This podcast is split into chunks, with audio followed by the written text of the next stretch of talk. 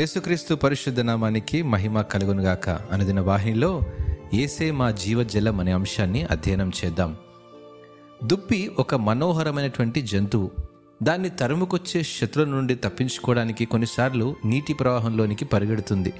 తద్వారా అది తన సువాసనను కోల్పోయి తప్పించబడుతుంది. అడవిలో నీటి ప్రవాహాలు వాటి దాహాన్ని తీర్చడమే కాకుండా శత్రువు నుండి కూడా రక్షణ దొరుకుతుంది. అంతేకాదు అవి గాయపడినప్పుడు కూడా ఆ నీటి ప్రవాహాలకే పరిగెడతాయి. నలభై రెండవ కీర్తన ఒకటవ చరణంలో దుప్పి నీటి వాగుల కొరకు ఆశపడినట్లు దేవా నీ కొరకు నా ప్రాణము ఆశపడుచున్నది. అవును ఏసే మన జీవజలం అని నీతి కోసం మన దాహాన్ని తీర్చగల ఏకైక వ్యక్తి అని చెబుతుంది.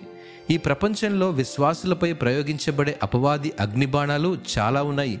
కానీ మనం దేవుని దగ్గరికి పరిగెత్తినప్పుడు మనమందరం తప్పించబడి రక్షించబడతాము. ఆయనే మన ఆశ్రయదుర్గము. నీతిమంతులు దాని కొరకు పరిగెత్తినప్పుడు వారు రక్షించబడతారు. శత్రువు మిమ్మల్ని బాధ పెట్టడానికి ఏదైతే ఉపయోగిస్తున్నాడో వాటి నుండి తప్పించే జీవ జల ధారలు మనము మన ఏసే నుండి పొందుకోగలం. ప్రతి బాధకు ఆనందకరమైన శాంతిని పొందగలం. ప్రతి అనారోగ్యానికి ఆత్మీయ ఆరోగ్యాన్ని పొందుకోగలం.